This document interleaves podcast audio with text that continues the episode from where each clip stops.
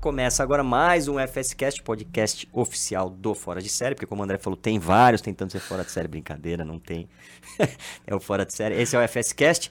A gente está aqui com uma convidada que já passou por aqui, já teve a oportunidade de falar sobre o FSCast, sobre, sobre a vida dela, sobre a carreira dela, desculpa.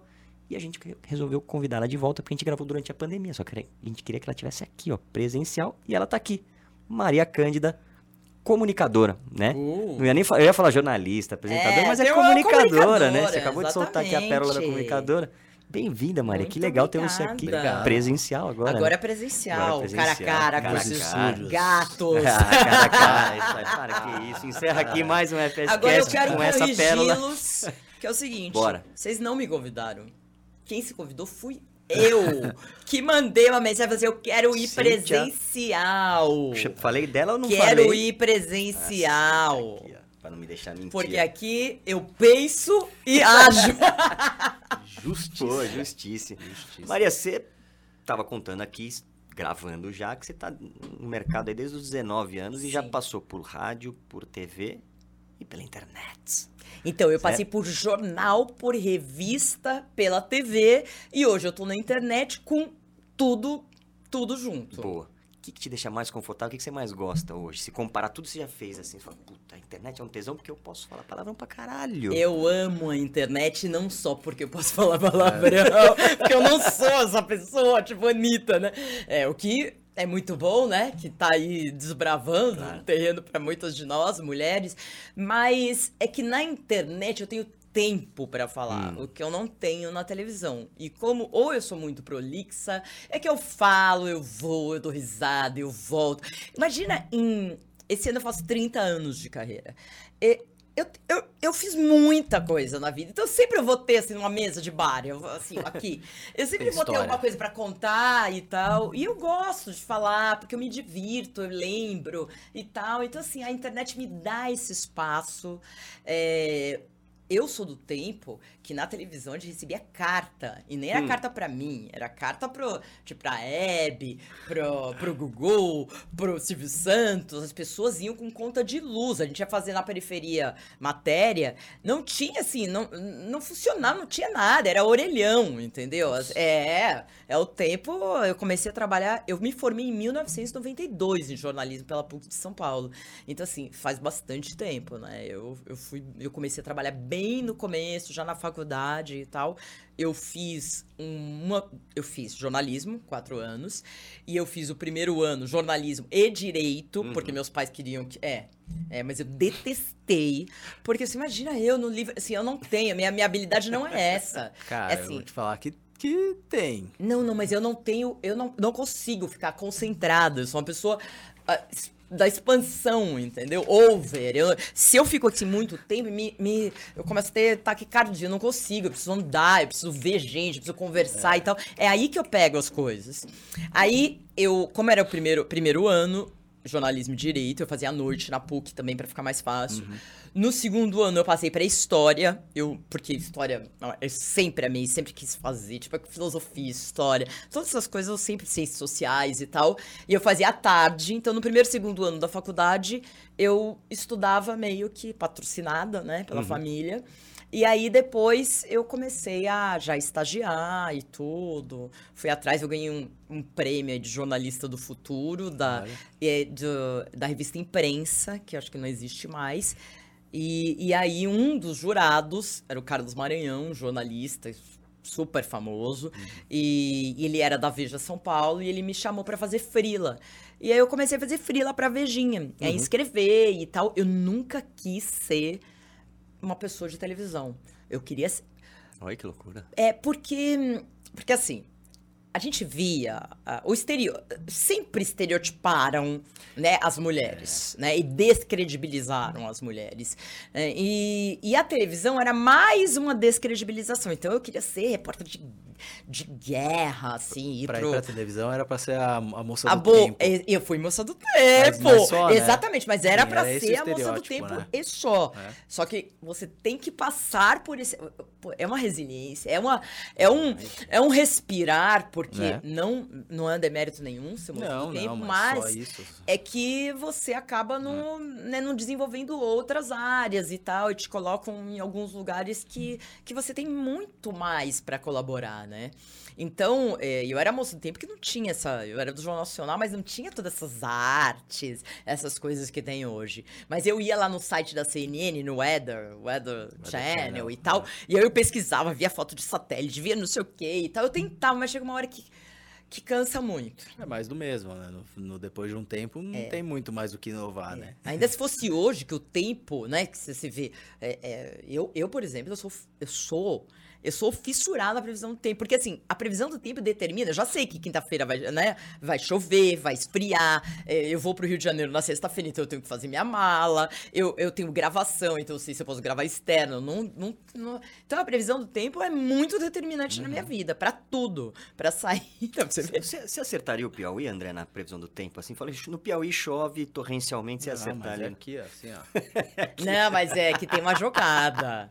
Vocês não sabem jogar? Vocês sabem a eu porque eu sempre me pergunto, eu falei, porra, você... Vocês ainda se perguntam? Eu me porque per- eu me Não? pergunto. Então, assim, aqui na frente, digamos, aqui vocês estão na minha frente, Ah, é, tem o chroma key, que a gente fica de lado, né? Por exemplo, tem uma câmera aqui na frente e uma câmera e o teleprompter aqui na frente, tá? E aqui tá a- o chroma key da previsão do tempo. Aqui, ó, onde você está, eu tenho o tele, outro teleprompter.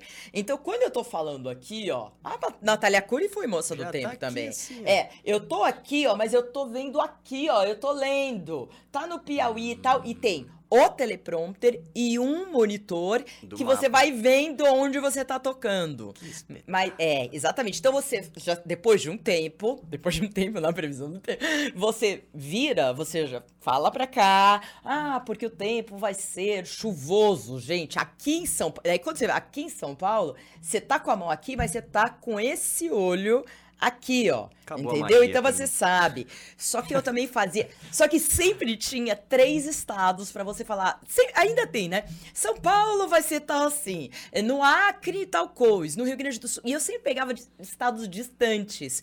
E aí eu fazia um xizinho com giz. Pra, pra eu não errar mesmo, porque a gente apontava, né?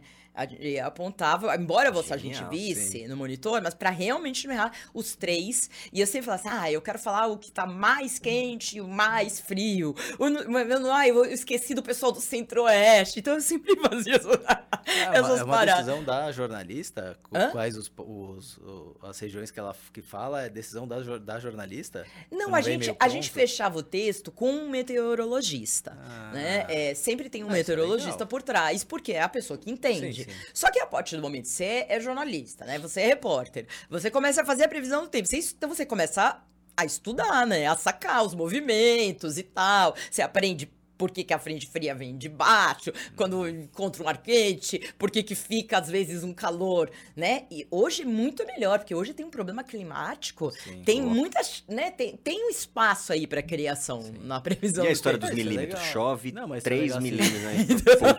Aí outro dia eu lembro de uma arte deles fazendo uma caixinha e tal. tô Porque ninguém entende, né? Você tem que passar pro, pro né, eu não sei quantos estádios de futebol, sempre É, tem uma é, faz comparação. uma comparação Porque você imagina que a cabeça da pessoa, você fa... tem coisas que você fala, até hoje eu vejo às vezes coisas na TV, tem um minuto, um minuto e vinte de matéria de jornal mesmo.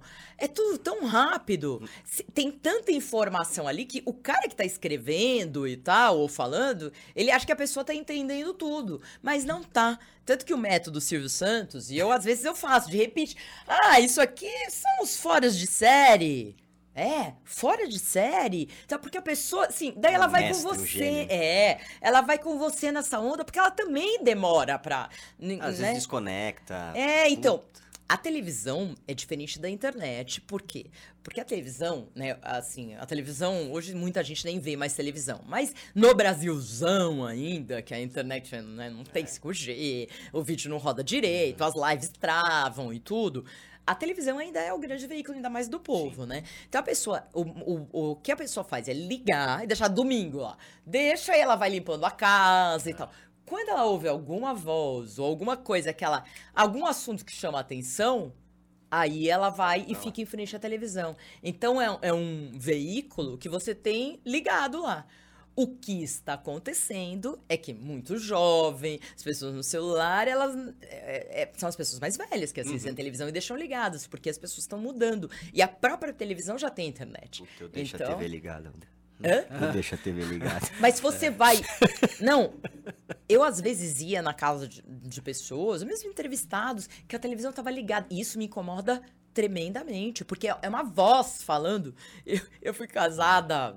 Há 10 anos aí, faz muito tempo que é o pai da minha filha e tal. Eu lembro que eu ia na fazenda, minha filha era bebê na, na fazenda do meu ex-sogro, e ele gostava de deixar o jornal ligado durante o jantar.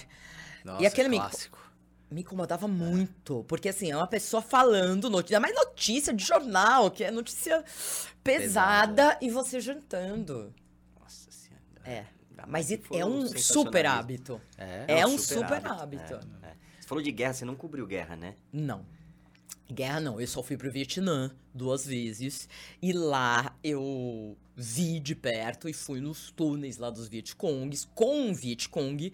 Foi em 1998. Eu trabalhava num programa que chama, chamava SBT Repórter, não sei se vocês Sim, lembram. Sim, sim, sim. Era um programa de viagens. Então, assim, eu comecei na Rede Globo. E, e depois eu fui pro SBT, fiz muita coisa da SBT. Depois pra Record. Antes disso, eu morei um tempo em Nova York, que eu trabalhei na Bloomberg, que foi um ponto fora da curva, porque eu não tenho nada a ver com negócios. nada. Que legal. A ver com, é, eu trabalhei no- não no mercado financeiro, Sim, sim, sim. né? É porque eles montaram a TV brasileira, lá na Park Avenue. Eu queria morar né, a TV, no prédio do Bloomberg. E a gente tinha palestra com o Bloomberg. O Bloomberg falava já na época, em 99, é, ah, a porta está aberta, era, era de vidro, a, é, ele não tinha secretária. E, e eram todos conceitos novos que eu aprendi lá, né? Então, isso aí foi muito legal. Só que eu, eu era uma foca, assim, que é o, o que a gente usa pra quem não sabia nada do mercado financeiro, né? Então, eu era uma apresentadora, a gente traduzia meio que as notícias da Bloomberg em inglês e fazia o jornal lá. E, mas, assim, eu não era um avião, entendeu? Eu era mais uma.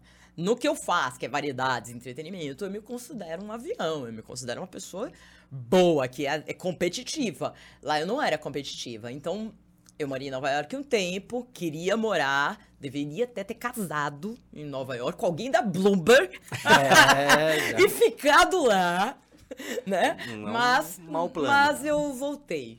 Mas essa acho que é a coisa mais legal da profissão de jornalista. Acho que é isso, dessa possibilidade da pessoa, ah, eu quero morar na China, quero morar em Nova York, quero morar na Itália. E hoje Ela tem como é, é, relativamente, não fácil, mas planejável que a pessoa fazer isso, né? Se ela programar e for capacitada, sabe que muito que eu, eu fui, eu já volto pra guerra, tá? Tranquilo. Muito que eu fui pro jornalismo era por causa da minha curiosidade, que eu sempre fui elétrica, assim. Minha mãe falava que eu ia pra, pra mesa, assim, ia pro restaurante. É, de repente eu tava na mesa das pessoas, conversando e falando. Então, assim, eu sempre fui essa pessoa extrovertida e tal. E aí, é, eu não tinha, assim, eu não venho de uma família rica, nada disso. Não tinha nenhum jornalista, ninguém. Assim, é, minha mãe era formada no magistério, ela foi diretora de escola, uma professora, mas assim, na escola pública. Então, assim, o que eu tive foi uma boa educação. Eu estudei em um colégio bom, muito bom, um dos melhores de São Paulo. Mas eu era a mais pobre da, da escola, assim. é, não da escola, da minha classe, assim. Todas minhas amigas. Lembro que eu queria ir pra Disney. Assim, o meu sonho era ter um moletom do Mickey. Porque não era uma época que, tipo, não tinha moletom no camelô, não E tinha também tênis ia, Nike. E não ia pra Disney como vai hoje, né? Exatamente. Então, as pessoas que iam pra Disney eram as pessoas que tinham oportunidade. Então, assim, era meu sonho ter um moletom É. da Disney. Porque não era acessível. Mas, voltando na história da escola, eu tive oportunidade na escola. Mas por que eu tava falando isso da eu educação? falei da, do- da profissão de jornalista. Da profissão dá- de jornalista. E, como eu sempre gostei muito de história, assim, fui muito comunicativa e curiosa, eu, eu falei, o jornalismo, de repente, pode ser um as meio, né, para eu ir para vários lugares e conhecer. Tipo, a Europa eu fui conhecer com 22 anos, eu fui para Nova York em 94, eu já tinha 23. É, não era algo acessível para mim. Então, eu consegui é, fazer tudo que eu fiz na minha vida trabalhando. Indo- eu- hoje eu conheço muitos países, eu morei praticamente em Los Angeles, que eu entrevistava todo mundo lá de Hollywood. Eu entrevistei muitos atores de famosos, super famosos de Hollywood. Eu fui pra Bloomberg e trabalhei em Nova York com os caras muito feras. Né? Então, assim, e em 97 eu fiz um estágio na CNN, na Central, não é CNN Brasil, não. Era CNN Atlanta. E eu tenho foto com o Ted Turner. Eu fui umas 10 jornalistas que, foi noven- que foram, né, do mundo lá, que foram em 97. Fiquei três meses morando em Atlanta pra ser treinada. E lá eu trabalhava na Globo na época e fui, fiz o teste lá. E lá eu comecei a ver, eles já tinham rádio 24 horas em espanhol. Eles já tinham rádio em 24 horas em inglês, que é a língua nativa.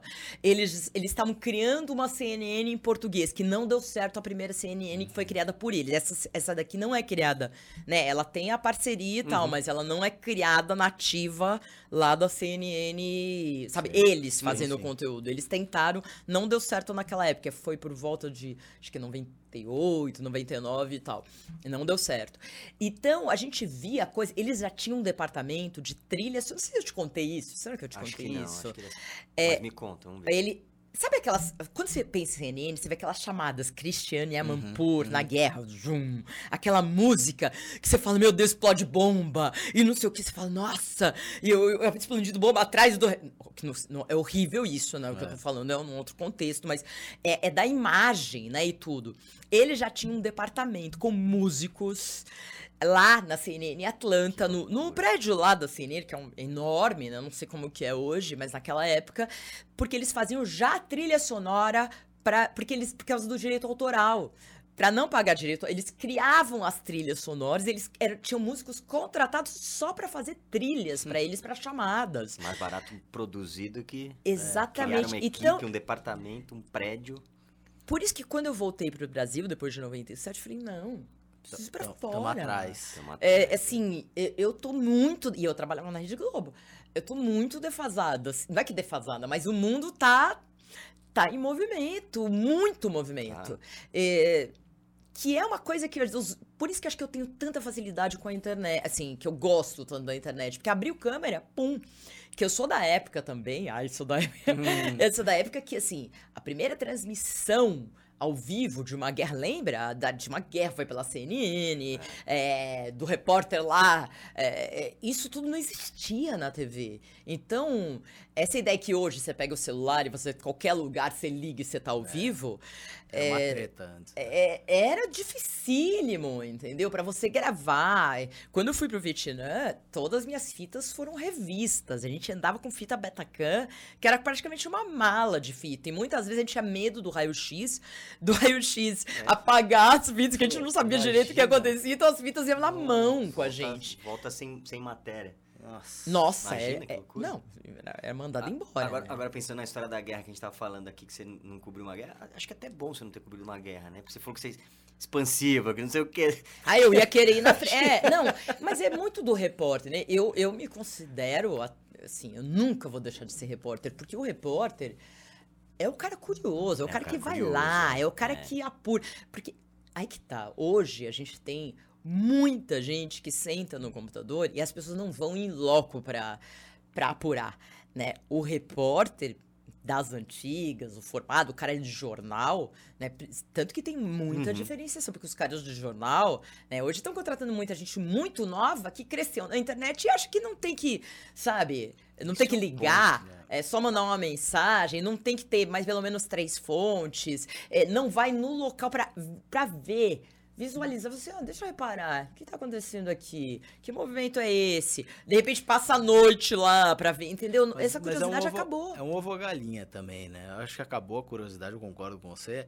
Mas tudo tá tão rápido que a, a- o próprio jornalista, imagino, tem uma pressão do seu... Sim, da do sua- seu empregador. Do seu empregador Pra soltar a matéria o mais rápido possível. E aí nem Sim. dá tempo, puta, se eu for checar, se eu for até o lugar, alguém vai Não, publicar. mas a base do jornalismo... Não, eu acho que tá errado. Eu só tô dizendo que. É checagem. Eu tô dizendo Tanto que a gente tem o- tanta a, a, a briga é desinformação. o ovo a galinha. Porque assim, né, de quem que é a culpa? É do jornalista que não tá indo ou é, da, da- é do empregador que exige que se- seja cada vez mais rápido? Porque o concorrente pode postar alguma coisa que pode. Então, Nossa, você é tem que difícil, ser né? Porque rápido e você que tem que ser o eficiente, porque né? é mesmo, você, não, você não vai entregar um bom produto pro seu cliente. É mesmo que você tá num Não é. bar, você não entrega a cerveja perfeita porque eu tenho que fazer rápido. Mas você concorda que dá agora também? Até no exemplo da Maria do, do celular, do live em qualquer lugar, etc e tal, também dá. Então, não sei. tô aqui, Rafa. ó. Tô, Porque, tô- porque olha só, imagina a situação. Puta, deu um, um acidente aqui na, na, na ponte João Dias. Você recebe a ligação. Ah, acidente na João Dias. Eu falo, se eu sair daqui, que a gente tá na. na, na, na- como é que chama o bairro aqui? Vila. Leopoldina. Vila Leopoldina. pra ir até a. acabou. Cara, vou chegar. Nesse horário, 6h40 da tarde, eu vou chegar amanhã. É, mas Alguém daí- que tá lá na Globo que sai da, da Berrine chega rapidão. Aí o cara fala assim, puto, o quê? Vou chegar lá.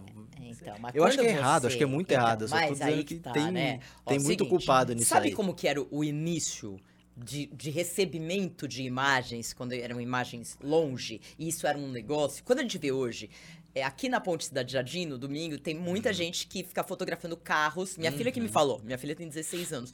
Carros, assim, Lamborghini, papapá. É, e põe no TikTok e dá muita visualização. Ela falou que o pessoal ganha uma puta grana. Eu não sabia Não disso. sabia. É, é, porque eu comecei a ver, né? Gente fotografando, eu falei, nossa, repara, de domingo e tal, porque é quando o carrão, né? É, Sai pra passear ali. sai pra da garagem. passear, eu nem. Ela, ela gosta de carros, essas coisas, então ela se liga, acho que isso, disso no TikTok. A gente tinha contatos e tinham cinegrafistas amadores. Você lembra desse termo? Lembro. Cinegrafista amador? Lembro. Era o cara, de repente, que, que morava lá perto da Raposo. Aí tinha um acidente. Ele tinha uma câmerazinha VHS lá. Ele ia, filmava o acidente e ele ligava. Rede Globo, Rede Record, isso, ó, tem tal coisa. É horrível falar isso, mas morreram tanto. Porque, o jornalista fala, ah, como que foi? O que aconteceu? É, quem foi omisso e tal. Eles ligavam e eles eram os repórteres que davam, tanto que saía cinegra imagens e, e as emissoras compravam dos cinegrafistas amadores, né? É a mesma coisa que o TikTok compra, né? De- de- compra essa imagem ou dá dinheiro por essa imagem. Então você tem mais, não é que é a mesma coisa, mas, Não, mas tem- é um movimento um pouco semelhante. Agora, o cara que é repórter, ele sabe, por exemplo, repórter de trânsito, tá começando lá, que a gente faz trânsito, tempo, chuva, geral, buraco, enchente, faz absolutamente tudo. Desinteligência. É, Tem Desinteligência Praça da. Sé, você vai É. lá fazer o. faz tudo. O cara, ele já começa a ter fonte, entendeu? Então, você tem lá. é, ah, Faz sentido. você entendeu? Daí você faz um contato. Ó, meu amigo, é o seguinte, ó, tô te mandando meu WhatsApp, meu WhatsApp, porque não tinha WhatsApp, mas te mando aqui. Quando surgir alguma coisa nesse sentido aqui, manda uma mensagem. Então, assim, você vai, e aí aquele cara te. Hoje, por exemplo, aquele cara vai te mandar a imagem. Daí você fala pro seu chefe: Ó, seguinte, aconteceu tal coisa, tenho essa imagem. Interessa? Não interessa? Esse é o cara que tá ligado no movimento. É que é que esse treinamento do repórter é uma coisa que aconteceu muito no jornal no, pas- no passado. É, e nas novas gerações não tem muito esse treinamento. E tinha que ter. Porque a apuração é a alma da notícia, da- do furo. Tanto que os caras que mais dão furo hoje são os caras de jornal, de revista, não sei o quê, porque às vezes tem um repórter que fica um tempo, ou do Fantástico, por exemplo. Ele fica lá dois meses, não é que ele não vai fazer outras coisas, mas ele tá lá vendo o pastor que tá, não sei o quê, sei lá, esses casos, lá, a pessoa que, o pedófilo, o padre pedófilo, não é nada contra inteira os... montada. Hã? Aí vem com a história inteira amarrada. É, exatamente. Claro que eu sou contra pedófilo e não sei o quê. Tô falando de religiosos e tal. Tem religiosos bons, tem Sim, jornalistas sim, sim, ruins, tem jornalistas bons e tal. Mas você tem que ter essa visão, né? E, e, e quando você quer dar um furo, porque o, o grande barato do jornalista é você estar na frente, Claro, meu. é. Então. É, é, é a mesma coisa quando vocês vendem, quando vocês, dá- né, é, é o cara que tá na bolsa lá explodir, apostar na coisa certa, a gente quer apostar, dar o furo, putz, eu que, eu que descobri. Isso é, é um tesão pra gente, assim, é o, né, é assim, bate o coração, dá frio na barriga, isso para isso, não é que para isso, mas a gente quer ah, dar coisa nova, lógico. a gente quer fazer uma entrevista bacana, a gente quer que as pessoas se emocionem. Página, né? É, é, você luta lá, né? Não tem aqueles filmes de repórter, é isso, é esse, aí que tá a vibração de você ser um jornalista e repórter. Então assim, é, não que existem muitos e, e, vão existir. Mas eu vejo, por exemplo, o caso do da Casa Assombrada agora. Sim, uhum. Puta repórter, aquele cara que fez o, o podcast da Casa Assombrada. Porque ele, ele foi apurando, ele foi lá na. Ele ia, ele andava lá perto, ele via aquela casa e falou: Nossa, aquela casa que não tem ninguém. O que, que acontece é. aqui, essa casa? Esse é o olhar do curioso, do repórter, que você, assim, mas peraí, o que está acontecendo, né? É, é, você entendeu? É coisa que às vezes uma pessoa que não esteja ligada e tal, ela não tem esse olhar. Né? Mas isso que faz o, cara ser um repórter ou não. E ele foi através da observação perguntando: ah, quem mora aí? E não sei o quê. E houve uma história, e houve outra história. Daí ele vai juntando todas as histórias. Ele fez um, um livro, né? Um podcast que é um livro, a história muito. E acaba sendo, o jornalista acaba sendo um, um baita de um roteirista também, Puta, né? Pra é, montar o. É. Que ele tem que fazer a pessoa se transportar para uma história que possivelmente nem interessaria para a pessoa né, se eu, eu sou da pessoa que passa ali na é. casa, e, se eu posso passar 200 Às vezes casa, não se interessa. É. A casa abandonada. É, ia, ia passar e não saber, mas de repente conecta por uma história que não sei o que, que a mulher tá lá, que vive, então. como ela vive, de que forma, o que aconteceu, por que, que ela tá assim. Você fala, caralho. Então, mas o cara do mercado financeiro, por exemplo, eu trabalhei na Bloomberg, tudo, todas as tendências, elas vinham de informação. Uhum. Dos caras ligando e vendo com fulano, ficando e não sei o quê. Ó, tem essa informação uhum. que tá uhum. rolando aqui. Tá subindo, tá descendo, tá não sei o quê deve acontecer isso, ó, fulano tá investindo tal. Vem da informação, uhum. aí daí, por isso que as pessoas compram Sim. a informação. Né? Que a informação é muito importante, o conteúdo é muito importante, porque através desse conteúdo ela vai ganhar dinheiro, no caso do, de, de, de quem está no mercado e tal. Né? Então, a informação, a informação é tudo. Quando né? você vai para o entretenimento, que nem, por exemplo, no, no teu projeto que você foi acho que morou em Los Angeles, você entrevistou aí, você hum. até comentou agora, uma cacetada de gente foda, assim. Como que é esse olhar curioso, assim? O que que, o que, que a gente tira das pessoas sem ser invasivo, né? Porque aí você tá falando de um ator de Hollywood, hum. que normalmente vai ter toda é. aquela história de tudo, minha vida. Tudo amarradinho também, né? Sem, imagino, sem muita margem para para fazer uma pergunta diferente, para ir um pouco mais além. E, é, eu vou contar um é, pouco dos bastidores difícil. Eh, de tudo isso, né? Eu entrevistei mais de 100 pessoas, assim, 100 artistas, eu entrevistei Mary Streep, que Nossa, fantástica, porra. Brad Pitt, Tom Hanks, Keanu Reeves três vezes, é, Richard Gere, é, Sandra Bullock, é, tantas, a, que eu amo a Kate Winslet. É, aí, tant, tant, eu entrevistei tanta gente que, assim, demais. Diretor, James Cameron, quando 10 anos de Titanic. Entrevistei Ridley Scott, que é o Puta, Ridley Scott, o cara fez Alien, ele fez Thelma e Louise, que é o meu filme, assim, filme mais feminista de, né, de um dos primeiros e tal. Então, assim, Orlando Bloom, entrevistei. Assim, nossa, tanta gente legal. Só que essas pessoas, elas. Arnold Schwarzenegger entrevistei três vezes. Uh, Denzel Washington duas vezes. Russell Crowe. É... Depois eu comecei a ver que eu entrevistei mais homens do que mulheres nesse. Porque não tinha, não tinha diretoras de cinema. É. Né? Então eu entrevistava o diretor, o produtor e os artistas do filme, né? Os principais e tal. Essas pessoas, John Travolta, eu vou, eu vou lembrando e vou falando. É, Will Smith três vezes. Antes é, do tapa. É, mas ele é um cara incrível. Imagino. Ele é um cara ele é... incrível. Ele é um cara. Ele é, ele é um negócio em pessoa. O cara. É ah sei lá, mais de 20 anos, assim, o tênis que ele colocava era o tênis em primeiro plano All Star, que já vendia no filme. Um dos melhores, ele e Tom Cruise, eu acho que são um dos melhores caras de merchandising. E assim, são os caras que sabem que eles precisam estar tá lá, vai para Tóquio fazer a pré-estreia. O cara é simpático, assim, o cara, você não precisa falar nada, nem perguntar que o cara já faz a, a coisa, porque ele é sabe que aquilo, dele. Né? o filme dele vai vender e aquilo vai ser extremamente importante para ele também, que ele vai ganhar ou em visibilidade, ou em participação, Sim. dinheiro mesmo. Então, você vê Tom Cruise, esses caras não estão aí à toa. Ninguém ah, está é, aí tá. à toa. Esses caras são muito preparados, fora que eles estudam, não é? Eles realmente estudam, universidade e, e tudo. A gente não consegue fazer uma entrevista com esses caras se eles não estão lançando um filme. naquela época tinha série, mas era só nos. Não era streaming, né? Era só no, na televisão e tal. Então, se esses caras não estão lançando, eles não vão dar entrevista, porque da agenda e tal. E para que Brasil também. É, eles já não que Sabe por que, que a gente ia muito para lá? Porque assim, eles iam pro México, que era três uhum. horas. Agora, pro Brasil. Tanto que quando o Will Smith veio pra cá, ele foi um dos primeiros que começaram a vir. Ninguém queria, porque só de Los Angeles são 12 horas para vir, 12 é. horas para voltar. É, é, é para eles, porque a gente tá acostumado, a gente que mora aqui no terceiro mundo, sim, para ir para Portugal, lá, sei lá, para ir para 9 horas, né? O mais perto aqui é Miami e tal, né? E, e para ir para Austrália, para ir para qualquer lugar é longe. Qualquer lugar é longe. Agora, os caras, eles estão acostumados a.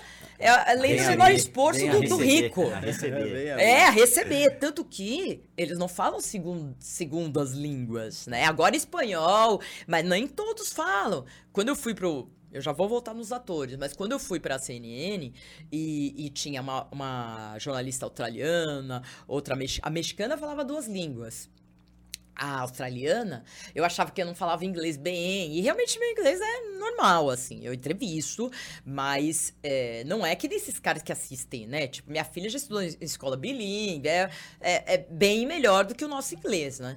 Mas ela falava, nossa, e eu achava que falava assim, ah, sabe aquela coisa do, do terceiro mundo? Que eu vejo muita gente ainda, ai, eu não falo inglês, porque eu não posso, não sei o quê. Só que a gente é a nossa segunda língua, uhum. não é a nossa primeira língua. E ela falava para mim: só de você, fala, você falar e entender uma segunda língua, mesmo que não seja totalmente, você já tá no topo. Porque, não é no topo assim, é porque você estudou, porque uhum. você se esforçou mais. Você pega um cara, um inglês, vai. É, ou francês. Será que ele, ele sabe? Não, ele sabe, né? O alemão sabe. O alemão fala, fala inglês, o alemão fala alemão, sabe não sei o quê, né? Mas os italianos, né? Não, é, desculpa, eu acho que eu tô, tô, Mas não é muito comum, né, as pessoas saberem. Você pega um alemão, ele sabe falar perfeitamente. Por quê? Porque aquele sistema e tal. Então, assim, a gente tem que valorizar, porque aqui, aqui Concordo, neste país, a gente faz de tudo que a gente tava falando. Concordo. Nós somos. A gente se vira nos 30, a gente tem uma capacidade, uma habilidade, fora a criatividade na música, nas artes e tudo. Gente, esse país era para explodir é, se não fosse corrupção, porque a gente é muito bom. Não à toa tem o meme que o brasileiro precisa ser estudado, né? Porque é bem clássico. Isso, é, né? então, é, é exatamente. Se vira, né? Mas voltando aí. necessidade, né? Nos, é, né? A necessidade total, faz o ladrão, total, né? Total, não é? Não tem essa. a gente. É, oportunidade também. Exatamente. É, Exatamente. É. Esse é o problema.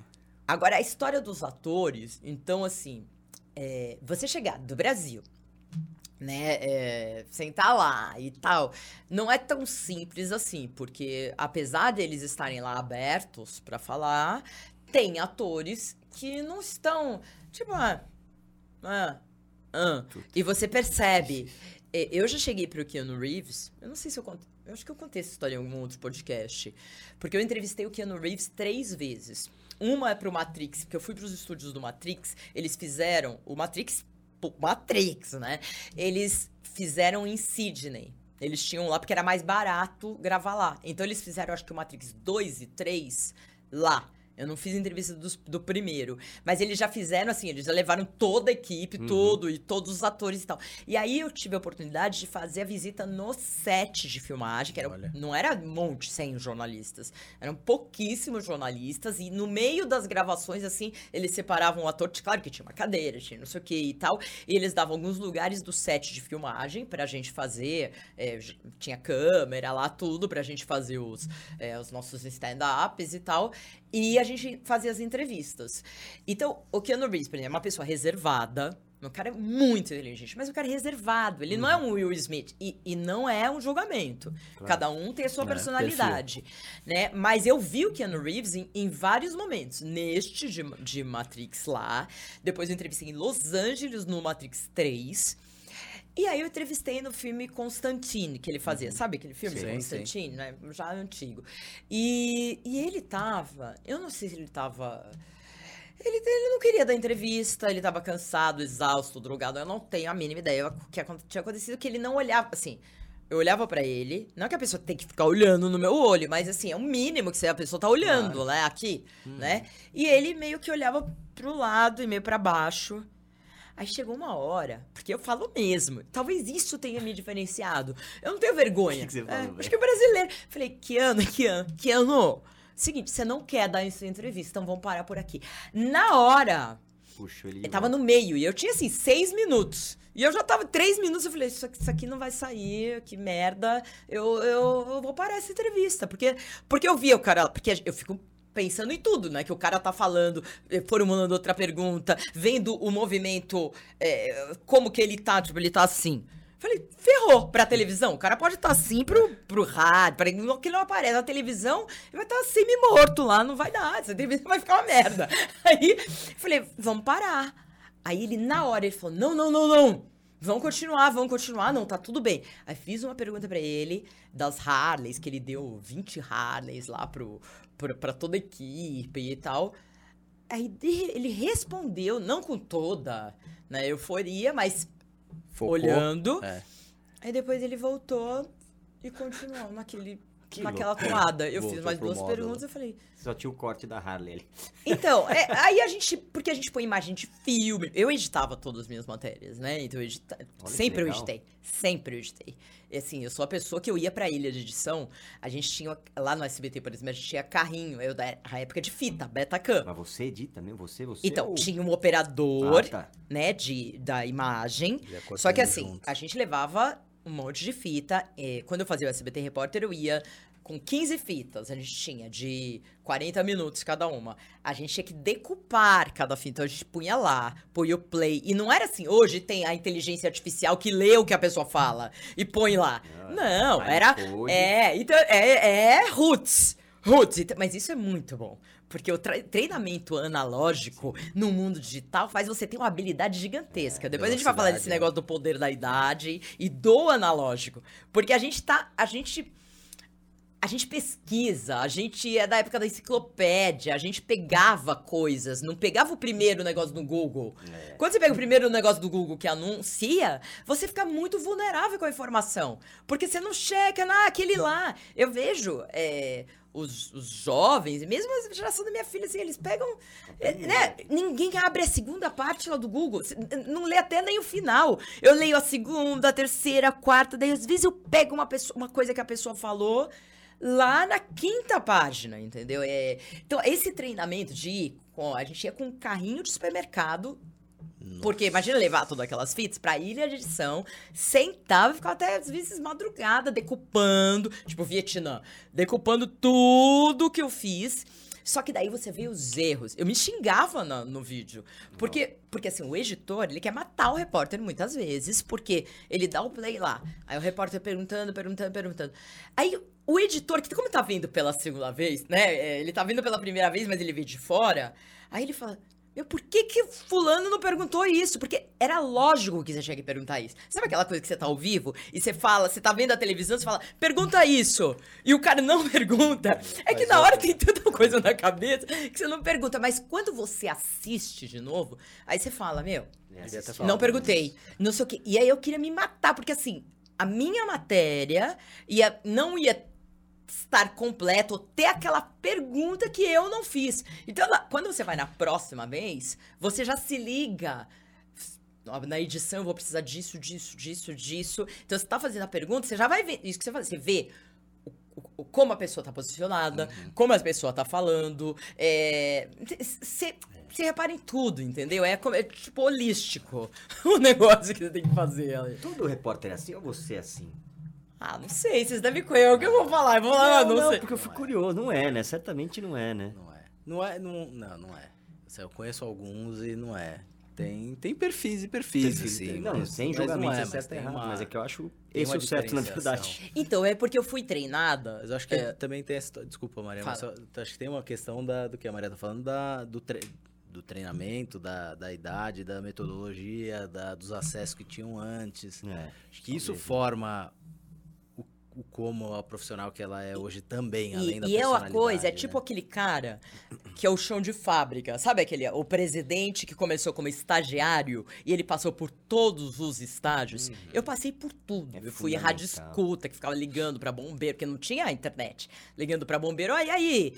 Eu, eu tinha, a gente tinha um caderninho. Olha a loucura! São Gente, eu comecei na máquina de escrever. Eu trabalhava no Jornal do Brasil, aqui em São Paulo ainda na faculdade, e a gente tinha duas radioescutas, né? Que a gente ficava assim, a gente começava às sete da manhã, seis, até uma da tarde, e a outra pegava até tipo oito da noite. E a gente tinha um caderninho com os D- DP, por exemplo, 75 DP. Então a gente tinha os DPs, né? é, alguns base, que era tipo o que coordenava a região central.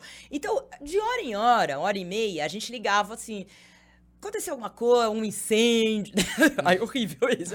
Um incêndio. Porque assim, era forma de descobrir como as coisas estavam acontecendo, tinha que ligar. Então a gente tinha contato com os nos bombeiros, no- e a gente ficava, tipo, você fazia amizade com as pessoas e pelo telefone. Então você ligava de hora em hora e eu tinha que fazer um relatório cada hora. Os repórteres estavam lá trabalhando, escrevendo seus textos, indo pra rua. E a rádio escuta, geralmente eram estagiários e tal, é, ficavam ligando pra bombeiro, pra hospital, é, tipo alguém famoso. Sabe que hoje aparece na Uhum. internet? Que é, é, a gente tinha que ligar pra saber, alguém famoso, alguém, ah, sei lá, alguma coisa que acontecia de, ah, não tem nada anormal aí, mas como assim? Assim o Léo Dias. Léo Dias nasceu assim. É, e era um cade... Todo repórter tinha que ter. É que hoje a gente tem os contatos no celular. Mas a gente tinha o caderninho das fontes. É, e quando você faz geral, você tem fonte em tudo quanto é lugar. Porque isso que te faz dar o furo. Porque daí você chega pro seu chefe e fala assim: tá acontecendo tal coisa, tá acontecendo. E aí, quando você começa a acertar. Não é que acertar, mas descobrir mais que o- os outros, aí você começa, né, a gente começa a mandar pra coisa melhor e tal. Então, assim, a gente tinha também, quando ia pra rua, então esse foi meu começo, rádio escuta. É, e depois eu fui fazendo. Eu lembro que eu trabalhava no Jornal do Brasil, eu, eu ia no final de semana, alguns finais de semana, eles mandavam a gente, que era rádio escuta, em treinamento, é, sempre tinha plantão. Minha vida sempre foi de plantão, eu sempre soube que eu ia trabalhar de final de semana, feriado, e eu gostava e tal. Aí era a minha chance no Jornal do Brasil, que era um puta jornal, assim, um jornal respeitadíssimo. Assim, o Ricardo Couto, que é um cara maravilhoso, assim, jornalista da antiga, que hoje ele tem o balaio do Couto no UOL, mas ele escrevia, assim, tem livros publicados, maravilhoso, assim, escolaço, foi meu professor, inclusive, na PUC. Ele trabalhava lá, então eu via o cara apurando, então eu ficava olhando, é, é, é que eles trabalham com Bill Gates, sabe assim, você, você tá lá servindo o café, que você vê o cara, Claro. o olhar do cara, você vê pra, o Bloomberg, você vê, o- eu, eu ficava lá, passava lá na salinha, lá na, na, CNN, na Bloomberg, e olhava, o cara tá lá trabalhando, o cara não tem secretário, será que o cara não tem secretária mesmo? Será que não sei o quê? Como que ele funciona? Porque essas pessoas muito boas, você tem que aprender com Claro. elas, tem que observar com elas, né? E eu ia no final de semana, quando os repórteres já eh, não, eu, eh, não dava pra trabalhar. Não, não é que não dava, tinha escala lá. E aí eles mandavam os estagiários muitas vezes pra ficar no final de semana de plantão. E eu cheguei, por exemplo, quando o Jânio Quadros eh, morreu, eh, tava no hospital, no Albert Einstein, eu ficava eh, no. eh, lá. De madrugada, como um repórter do JB. E eu falava que era repórter. Só que eu não era repórter, eu era de escuta. Eu tava lá, na- lá. Então eu encontrava todos os, os fotógrafos dos jornais. A gente ficava. Sabe, tipo assim, jornalista que ficava lá e conversava e não sei o quê. E aí teve a festa de aniversário, a última festa de aniversário do Jânio, na- no quarto dele. É, e aí eu conheci um repórter lá, que era amigo da família. Ele falou assim: ah, vai ter uma comemoração é, do aniversário do Jânio. Assim, ele nem falou, né? Tava assim, né? Semi-morto. Ele, você quer ir comigo? Eu falei, óbvio que eu quero. E eu tinha uma maquininha, eu era rádio escuta, mas eu tinha uma maquininha amarela. Lembra aquela maquininha Kodak? Sim, sim, De fotografia? sim. Porque não, imagina, não tinha celular, não tinha nada, e os fotógrafos oficiais não entravam. E eu tinha uma maquininha, just in case, sabe assim? Vai que aconteça alguma coisa na minha frente, eu já fotografo. Aí eu levei aquela. Eu tava com a minha maquininha, E eu tava lá, né? De repente entrei, o cara foi um presidente, né? Fez tudo que fez. É, é, é, mas é uma notícia. Presidente sempre é notícia. Sempre é notícia. E aí eu tava lá e tal, aí teve a comemoração, o bolinho, tirei a foto. Saiu na capa do JB. A foto minha, que era da. Eu era rádio escuta. Sim. Mas eu tinha a foto, aí era filme, né? A gente mandou revelar. Falei, "Te- liguei. Falei, tem essa foto aqui. E a gente deu o furo. É, porque ninguém tinha entrado. Eu entrei porque eu fiquei lá fazendo amizade, não sei o quê. O cara gostou de mim, me achou Sei. sei lá o quê. Vamos, vamos, tira a Que foto e vai. loucura. O jornal te pagou pela foto ou você. foi Não, não você pagou, era- porque eu era, eu era já, Já tava lá já tava lá, né? Eu- Mas foi um golaço. É, ninguém, a gente nem pensava nisso. O jornalista, assim, o cara que gosta, ele faz de graça, é só pelo prazer de, de, de fazer. Porque você, tem é como se você. enquadrada Hã? Você tem essa capa Sabe que eu enquadrada? acho que eu não tenho? Eu não Seria tenho. legal um quadro dela. assim. É, eu, eu tinha muita coisa. Eu, eu colecionava. é, Porque eu falei assim, ah, eu preciso colecionar algo. Todo mundo colecionava. Né? Todo mundo gosta, né? Você sempre tem algumas coisas. Eu não coleciono nada. Eu me senti um ser fora do... Eu falei assim, ah, eu preciso colecionar alguma coisa e tal. Eu falei, todos os países que eu for, eu vou colecionar a primeira página do jornal, do principal legal. jornal. Só que chegou uma hora, eu tinha tanto jornal e tanta coisa, tipo a capa da revista Veja nas diretas, sabe assim? Coisas que eu gostaria de ter hoje impresso. Só que a mudança, eu mudei Foi muitas vezes É, e. perdendo. É. Ai, é, ó, um- e por isso que eu falei pra vocês, eu tenho história, eu fico assim, eu fico 10 horas E falando. gafes, gafes. Peraí, Tem... deixa eu falar, perguntar uma coisa. fala. Que é da, da- das entrevistas com, com os artistas. É, o que, que você Boa. quer saber? Cara, como é que sai de saia justa? Porque, assim, vamos lá, a gente. Você falou do. Eu comecei a pensar nisso há um tempo atrás, durante a tua fala. Você falou de feminismo, falou de, da, da- do tempo, da dificuldade de lidar com o humor do, do entrevistado lá, dos artistas. E eu lembro da. Que é um meme. Vira e mexe, ele volta, da. Acho que é a Bruna Lombardi, que ela tá entrevistando. Ah, a Bruna Lombardi entrevistava, né? e ela tava época. entrevistando. Antes. Um artista, sei lá, não sei se é o Van Damme, sei lá, um artista famoso, não sei o Ah. quê, e o cara vira e fala assim, ah, eu, sei lá, é, eu, você é Ah. muito bonita, eu, tipo, eu pagaria suas contas, sei lá. É. Aí ela responde, eu falo, "É, irmão, não preciso que ninguém pague minhas contas, não, eu, tenho- eu É. sou famosa, sou rica, sou bonita, não preciso que ninguém pague minhas contas, não. Cara, e deve ser um, assim, Então. foda, né, que você fala, ah, entrevistei mais homens, então vai, vamos lá, um universo machista. É. Então, vou, vou falar pra você.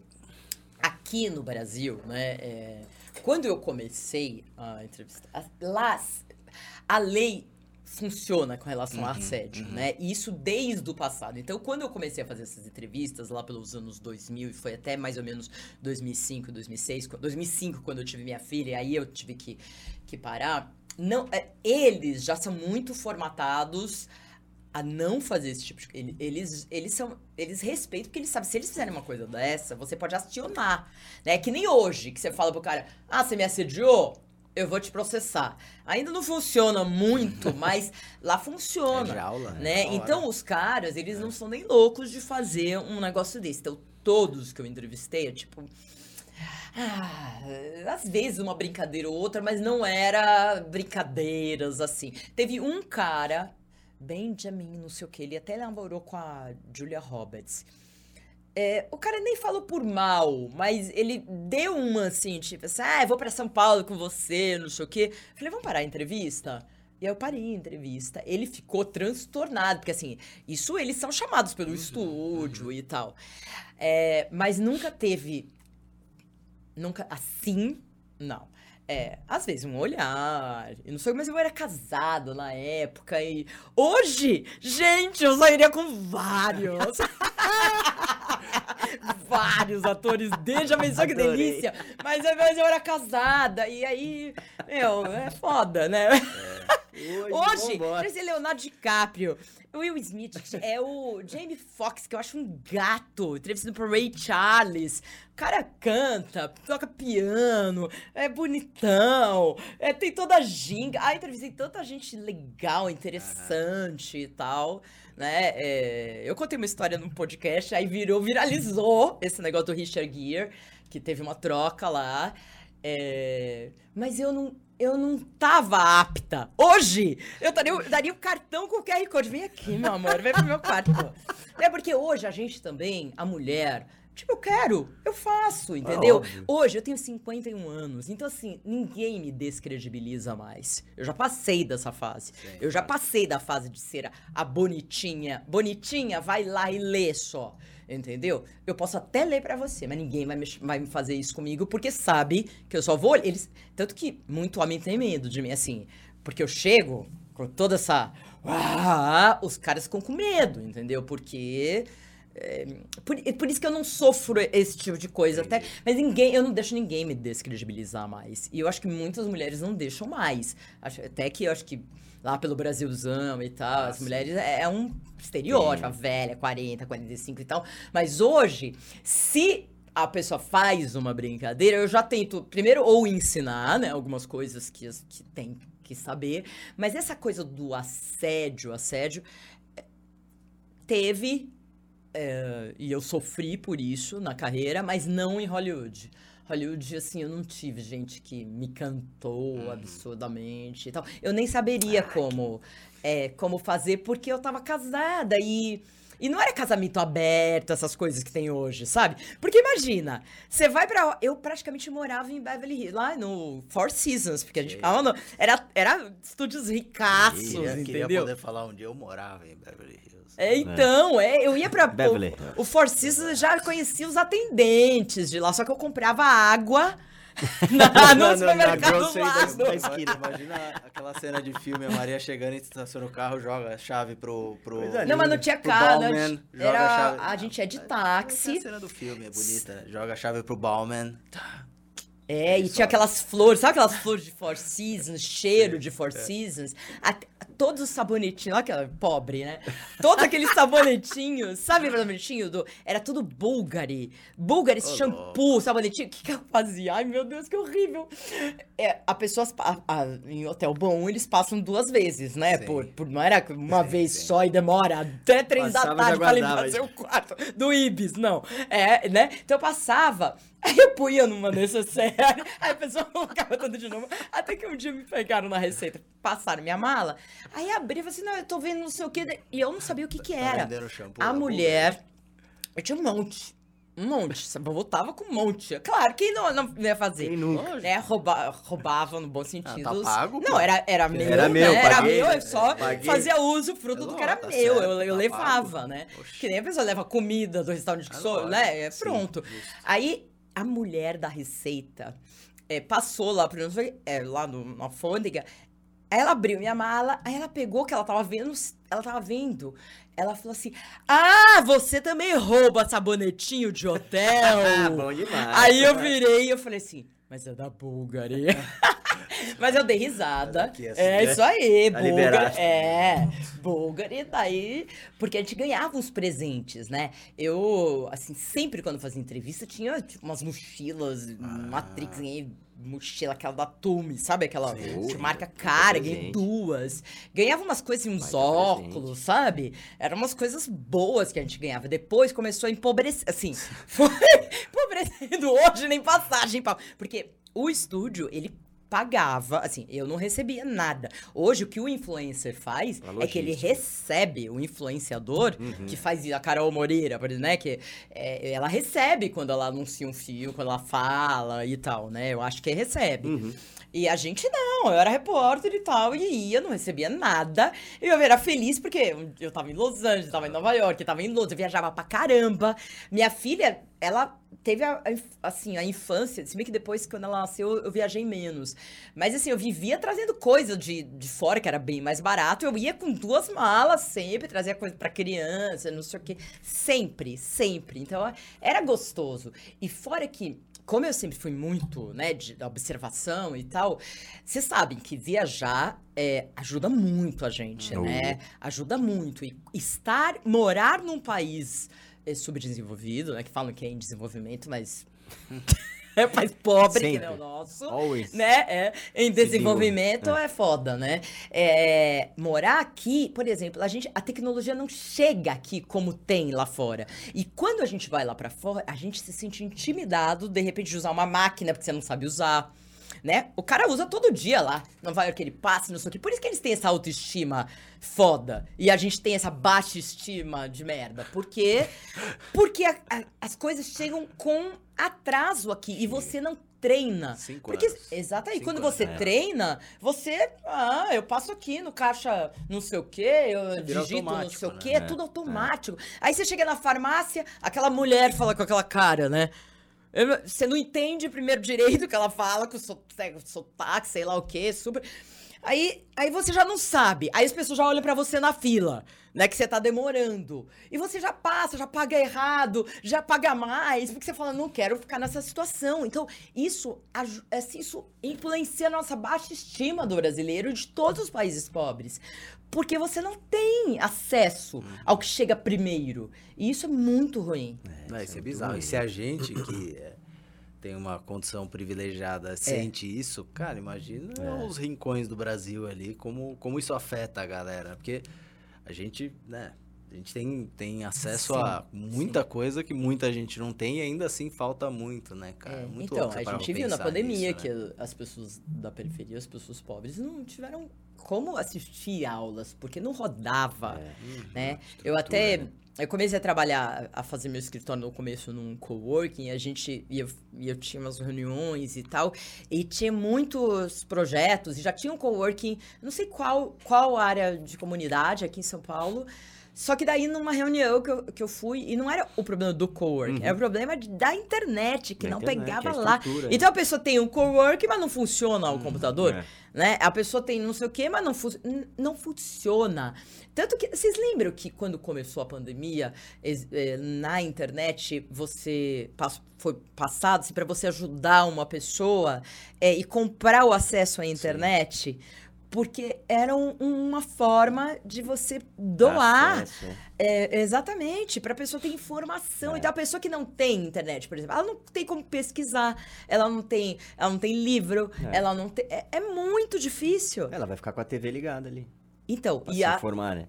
Exatamente. Quanto E, muito. e muito da TV é muito É. só da audiência. E aí você acaba. Então, não é que a pessoa. Muito eu vi já em televisão no passado, né, que eu fiz muito programa popular. Ah, o povo que não.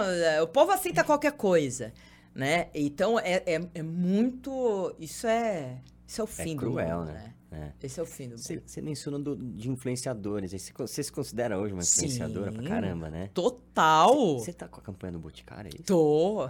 Ai, meu Deus. Ai, eu tô na capa da Tá, Marie tá Claire, gente. Desculpa. campanha. Deixa eu olhar. Compre a revista Marie Claire. Eu, a Cacau Protássio, né? Que é humorista, e a Pete, que somos elas 40 a mais. Acho que a Pete tem 44. A Cacau acho que 48, eu 51. A gente faz parte do man- manifesto, né, contra o etarismo, que é o preconceito com relação à idade, e a valorização. E o Boticário, assim, ele já ele lançou a linha Botique, que é uma linha específica para mulher madura já no início da pandemia, e eu fui para a ninfa de. Nem, nem tava sendo paga, nada disso. E, e- mas assim, a meu lance com o Boticário é que assim, tá muito alinhado com Isso tudo que eu perguntar que eu falo. agora. Assim, é, é um alinhamento que não existia antes, né? É, mesmo na televisão é difícil você ter anunciante assim tão alinhado. Essa campanha, assim, às vezes eles me falam algumas coisas que eles estão desenvolvendo, tanto que eu vou participar agora de uma criação de produto Olha que vai ser lançado ano que vem. Acho que eu piro nessas coisas. E, nossa, eu tô me piro. Eu já falei pra eles que vou fazer. Eu, eu acho que eu vou segunda-feira pra Curitiba e tal, com mulheres que foram capacitadas na geração boutique, que, algumas que foram escolhidas. Que legal. Pra, pra, pra- e aí. E, e eu tenho muitas coisas. Por exemplo, vocês sabiam que. eh, Eu tô falando na, na linha de skincare, tá? Uhum. Vocês sabiam que aqui, ó, aqui, a gente tem agora, com o negócio do celular, a gente. Essa ruga aqui era uma ruga que não existia no passado. Porque a gente não, não fazia ficava assim. Agora você marca. E quando você vai ficando mais velho, você começa a afinar a pele. Então, por exemplo, você vai afinando aqui, essa região do colo e tal. Aí você vê que às vezes a gente. Vocês não, mas a gente dorme, fica aquela marca aqui. E às vezes forma uma ruga. Entendeu? Porque fica, você dorme tanto, tanto, tanto. Então, eu tô, eu tô estudando muito isso, né? Agora, Eu tenho aqui, skincare. ó, de preocupação. Então. Muito preocupado aqui. É, o Botox Massa. resolve isso aí pra ele dar uma. é, previne. Previne. Eu ponho, eu faço Botox aqui. Né? Eu não escondo É. linhas, mas assim, aqui eu faço porque eu, eu sou. Eu falo muito com a cara, Mas né? essas coisas que tem um, insight muito verdadeiro de consumidor ou de contexto cultural, de momento, isso é muito foda, né? Tem, um, tem, Muito. um- tem uma amiga que eu vi ontem que tá lançando, a Cláudia Fernandes, ela tá lançando Hum. é, a Jus, que é uma, que é uma linha de, é uma empresa de cosméticos, uma startup de cosméticos, muito focada num, num cuidado de acordo com a luz azul que devices eletrônicos emitem, que a gente, que são invisíveis, óbvio, É. que a gente não enxerga, mas que elas ajudam a danificar a pele. Então a linha dela é sobre isso, é sobre ajudar a Que minimizar os nossa, efeitos da luz Que azul. louco isso. Muito maluco, né? Ela pode vender, ela cresce. É claro que os gigantes do skincare vão ter que comprar, de repente, porque ela patenteou isso daí. Provável. Eu não sei se ela- é difícil, que pode ser que cresça, mas crescer num nível tipo L'Oreal e Sim, tal, sim, sim. vem uma empresa que é Vai lá e compra um exatamente. caminhãozinho Então de assim, dinheiro. Ah, Mas tá bom também. Tá né? bom, né? Um, pra caramba. Gente, é, um Eu tô estudando aí umas um coisas caminhãozinho de dinheiro aí. que aí.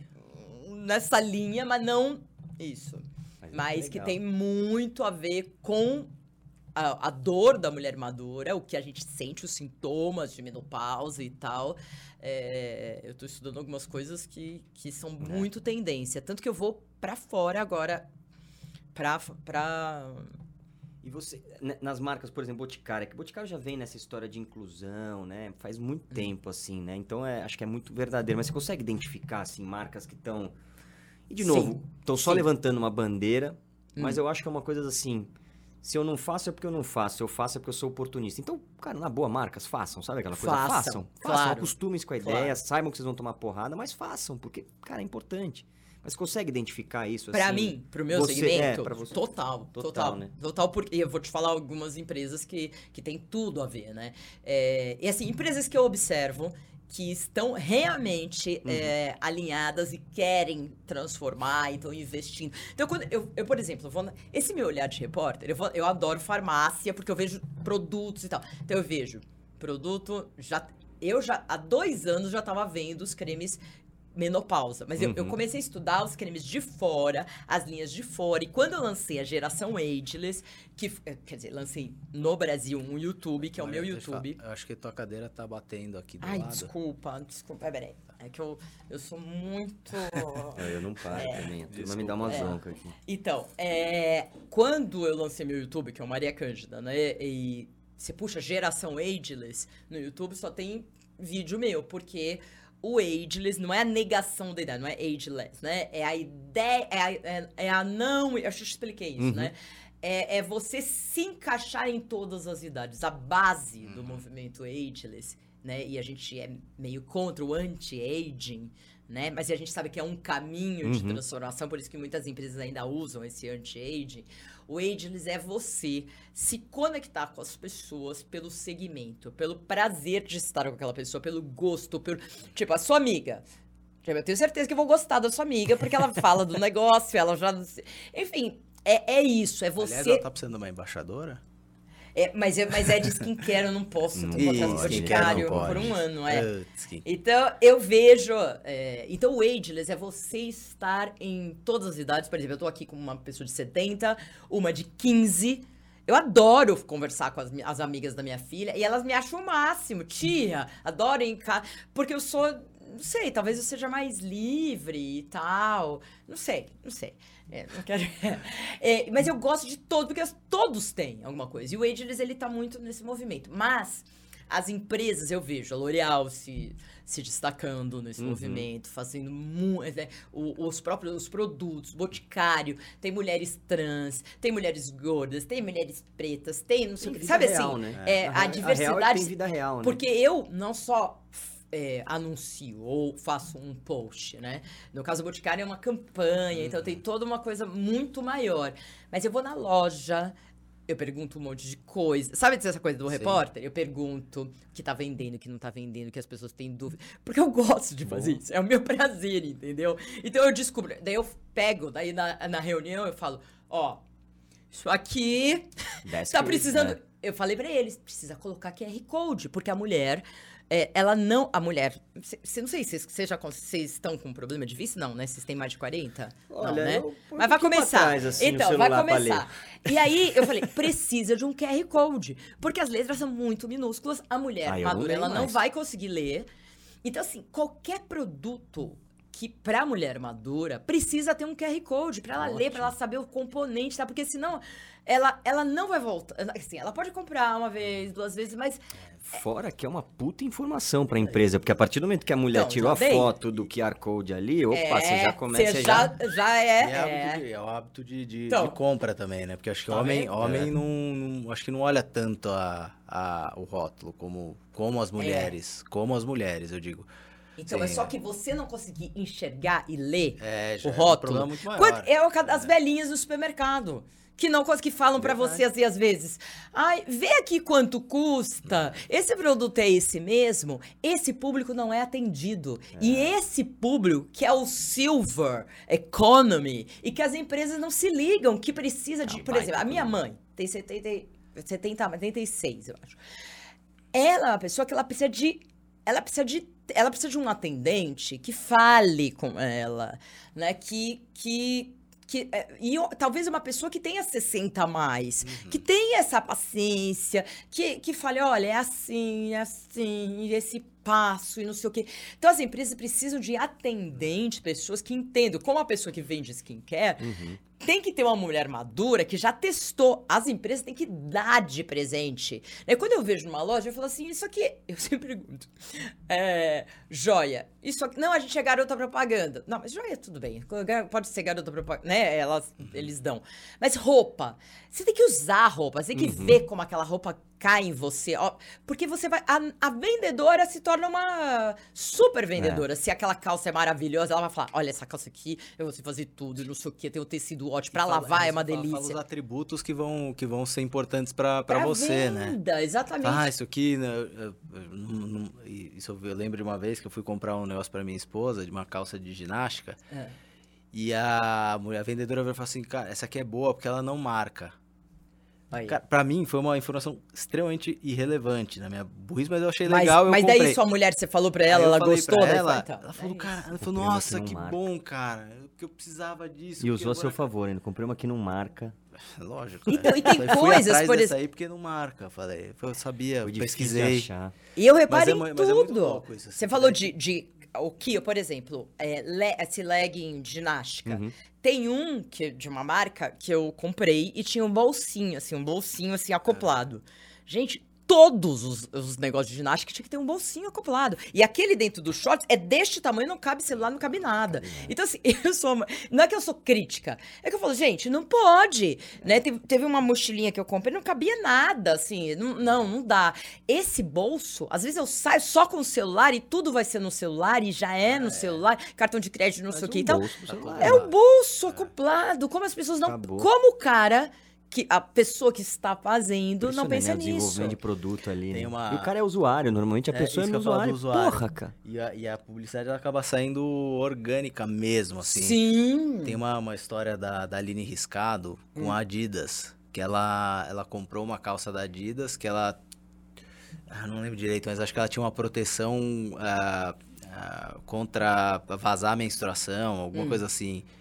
E ela comprou, comprou. E ela fez um post, ela falou, nossa, olha que maravilhoso isso, porque eu vou na academia menstruada e às vezes não sei o que. rararara." Cara, vendeu pra caramba.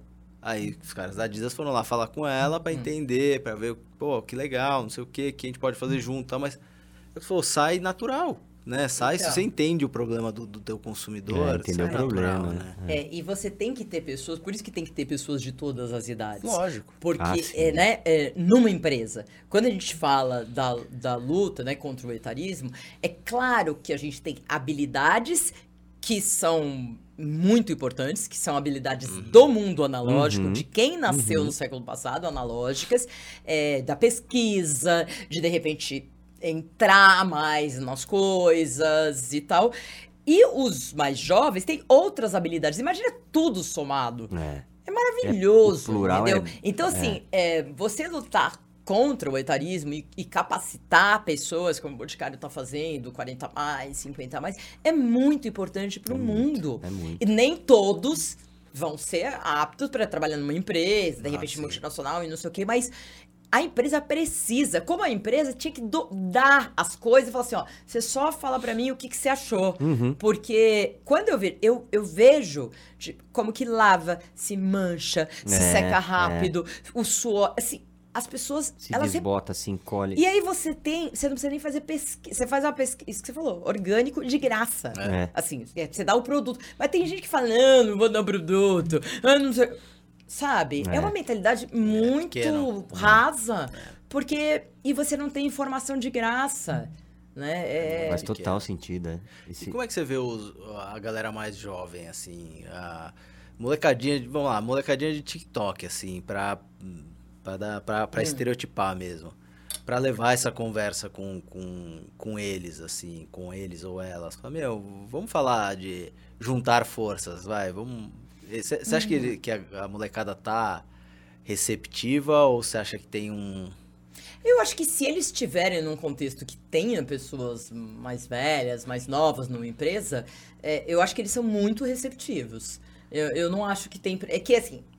é, Eu tô pensando no TikTok, da pessoa que faz dança e tal, né? Mas assim, os jovens que estão nas empresas, de repente um cara de 20 anos, 22, eu nunca, assim, eu acho que eles até gostam, né? Tem aquele filme do...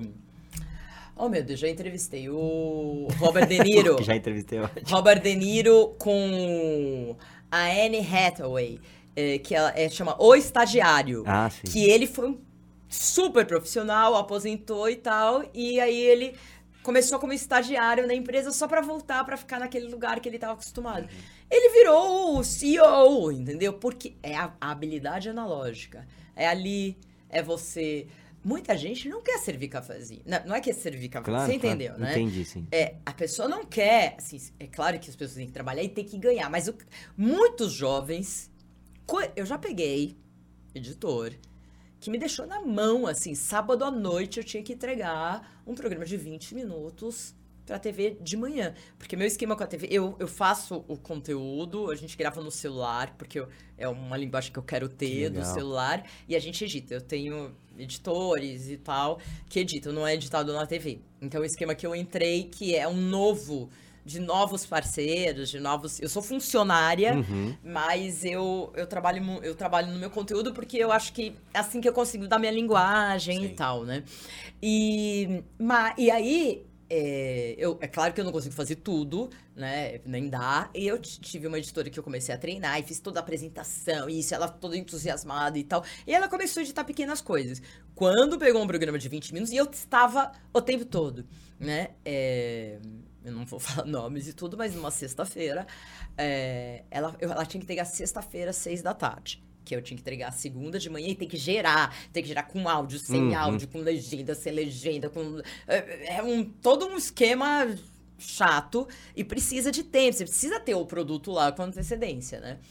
Tinha que entregar. daí Ela falou: não, eu, eu tô com um problema aqui, eu vou entregar amanhã, 11 horas da manhã, sábado. Falei, beleza, tá. né, Tudo Shit bem. happens. Aí ela, ela mandou uma mensagem e falou assim: ó, eu vou entregar no final do dia de sábado. Falei, tá bom, mas você- tá tudo certo, né? Ela não me falou nada. Quando chegou às seis e meia da tarde de sábado, ela falou pra mim. Ela mandou mensagem pro Fernando, que é meu sócio, né? Que é um 30, 30 anos. é, falou: Olha, eu, eu não vou mais fazer. Eu perdi no meu computador, eu tô tendo problema, é, e minha saúde mental, sei lá o quê, eu, eu tô virada e eu tô saindo fora. O Fernando me mandou uma mensagem. Eu comecei a tremer, mas tremer de ódio, de ódio, porque eu falei, gente, não é possível. Porque o que, que você faria? Você, primeiro você avisa a pessoa, fala assim, ó, ó, tô com problema no computador, não tô conseguindo, preciso de ajuda, é, pega mais gente, sei, Sim, vamos sim. conversar sobre Mas as entrega o coisas. compromisso, né? Então, De algum jeito. mesmo que você não consiga Mesmo- entregar, não, me dá uma antecedência. O que, que a gente teve que fazer? pegar um editor amigo nosso, com um amigo dele que estava aqui, outro editor, a gente varou madrugada de sábado para domingo, de domingo para segunda, e segunda de manhã esse produto está. Porque ninguém, uma televisão vai falar para mim assim, como não entregou? Como alguém teve problema é, no computador e não entregou? Ele, Ninguém tá nem aí. As pessoas. é, e é Claro. isso, tudo, né? E, e aí eu, eu só liguei pra ela e falei, Fulano, é o seguinte, só vou te falar uma coisa. Porque eu, eu sou muito simpática, mas eu sou. Eu sou. Sério. Sou escorpião no ascendente, né? Então eu sou guerra e paz. Falei, é o seguinte. Você nunca mais. Ouve o que eu tô falando, que eu tenho experiência. Nunca mais faça isso na sua vida. Porque ninguém vai entender. As empresas grandes não vão te entender. Não acho que as pessoas vão te entender, porque elas não vão te entender. E, e você vai se dar mal por isso. Não faça isso, fazer você deixou na mão. Ah, porque você tem que reavaliar como você lida com os seus funcionários.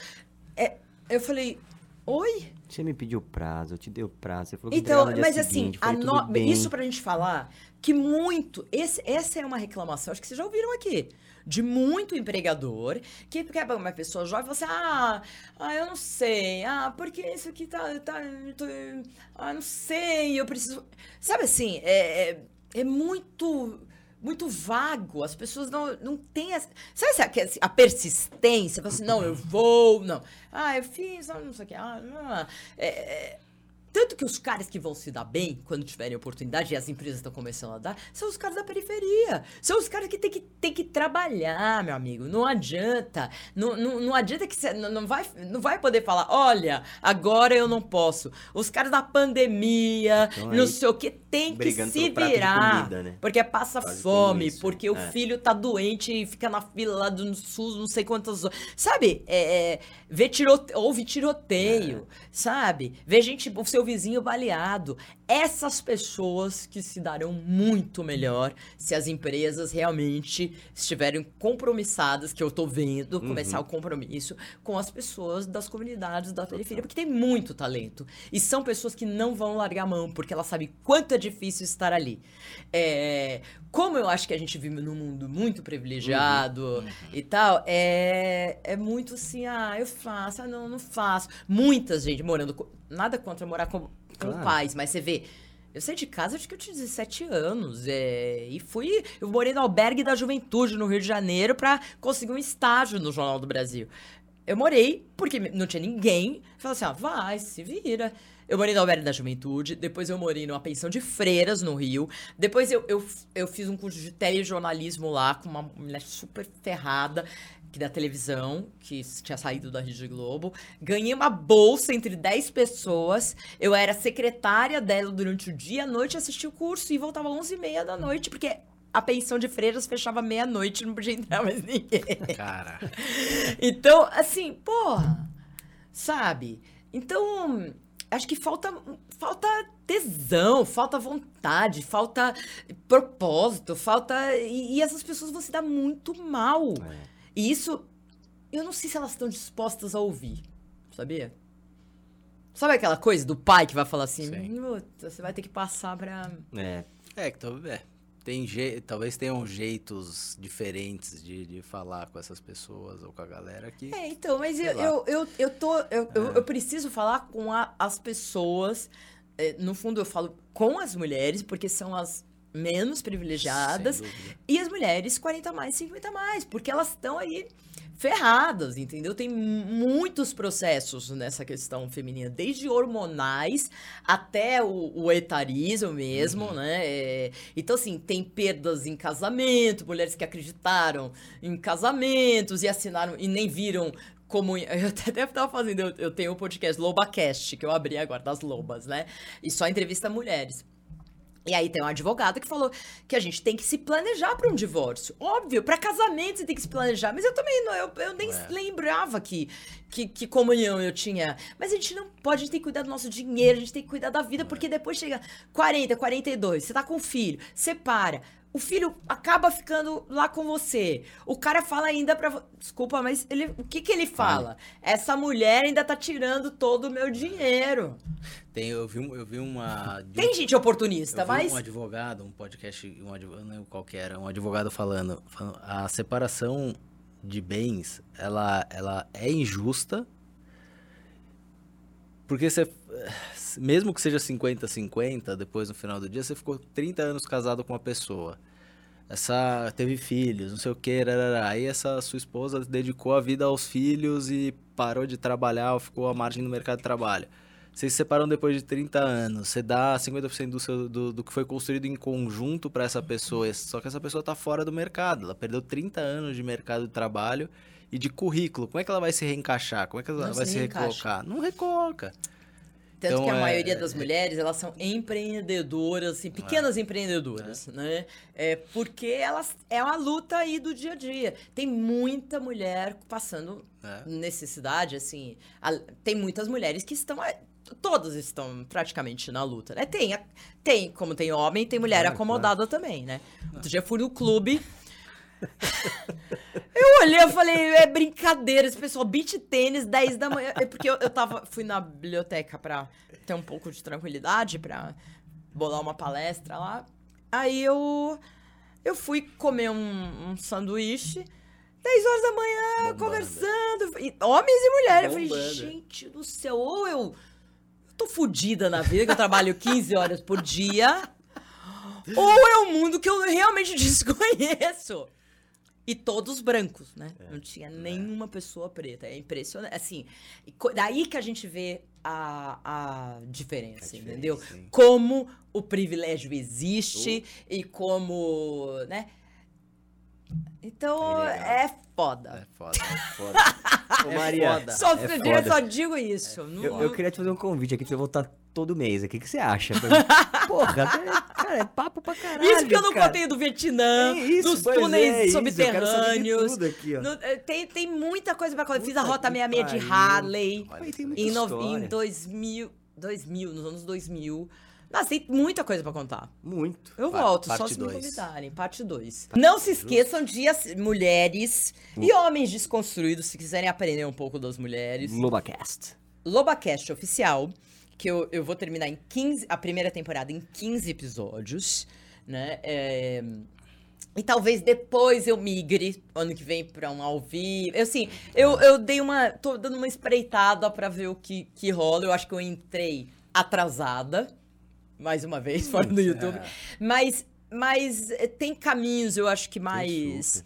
Né, é, porque eu montei meio que na minha casa, entendeu? E tal. E. Sei lá, eu tô, tô descobrindo um pouco esse mundo. Então, Lobacast oficial, tá? Porque Boa. porque Lobacast já tinham pegado, pegaram. Lobacast oficial. Tem o Cortes Lobacast oficial. Ah, Tem o canal Maria Cândida no YouTube, que o canal Maria Cândida é mais pra mulher, que fala assim, desde saúde, muscul coisa muscular, é hormônio, é, essas coisas pra vocês, né? Mas assim, eu vejo muitas jovens falando pra mim assim, putz, minha mãe tem que assistir o seu canal.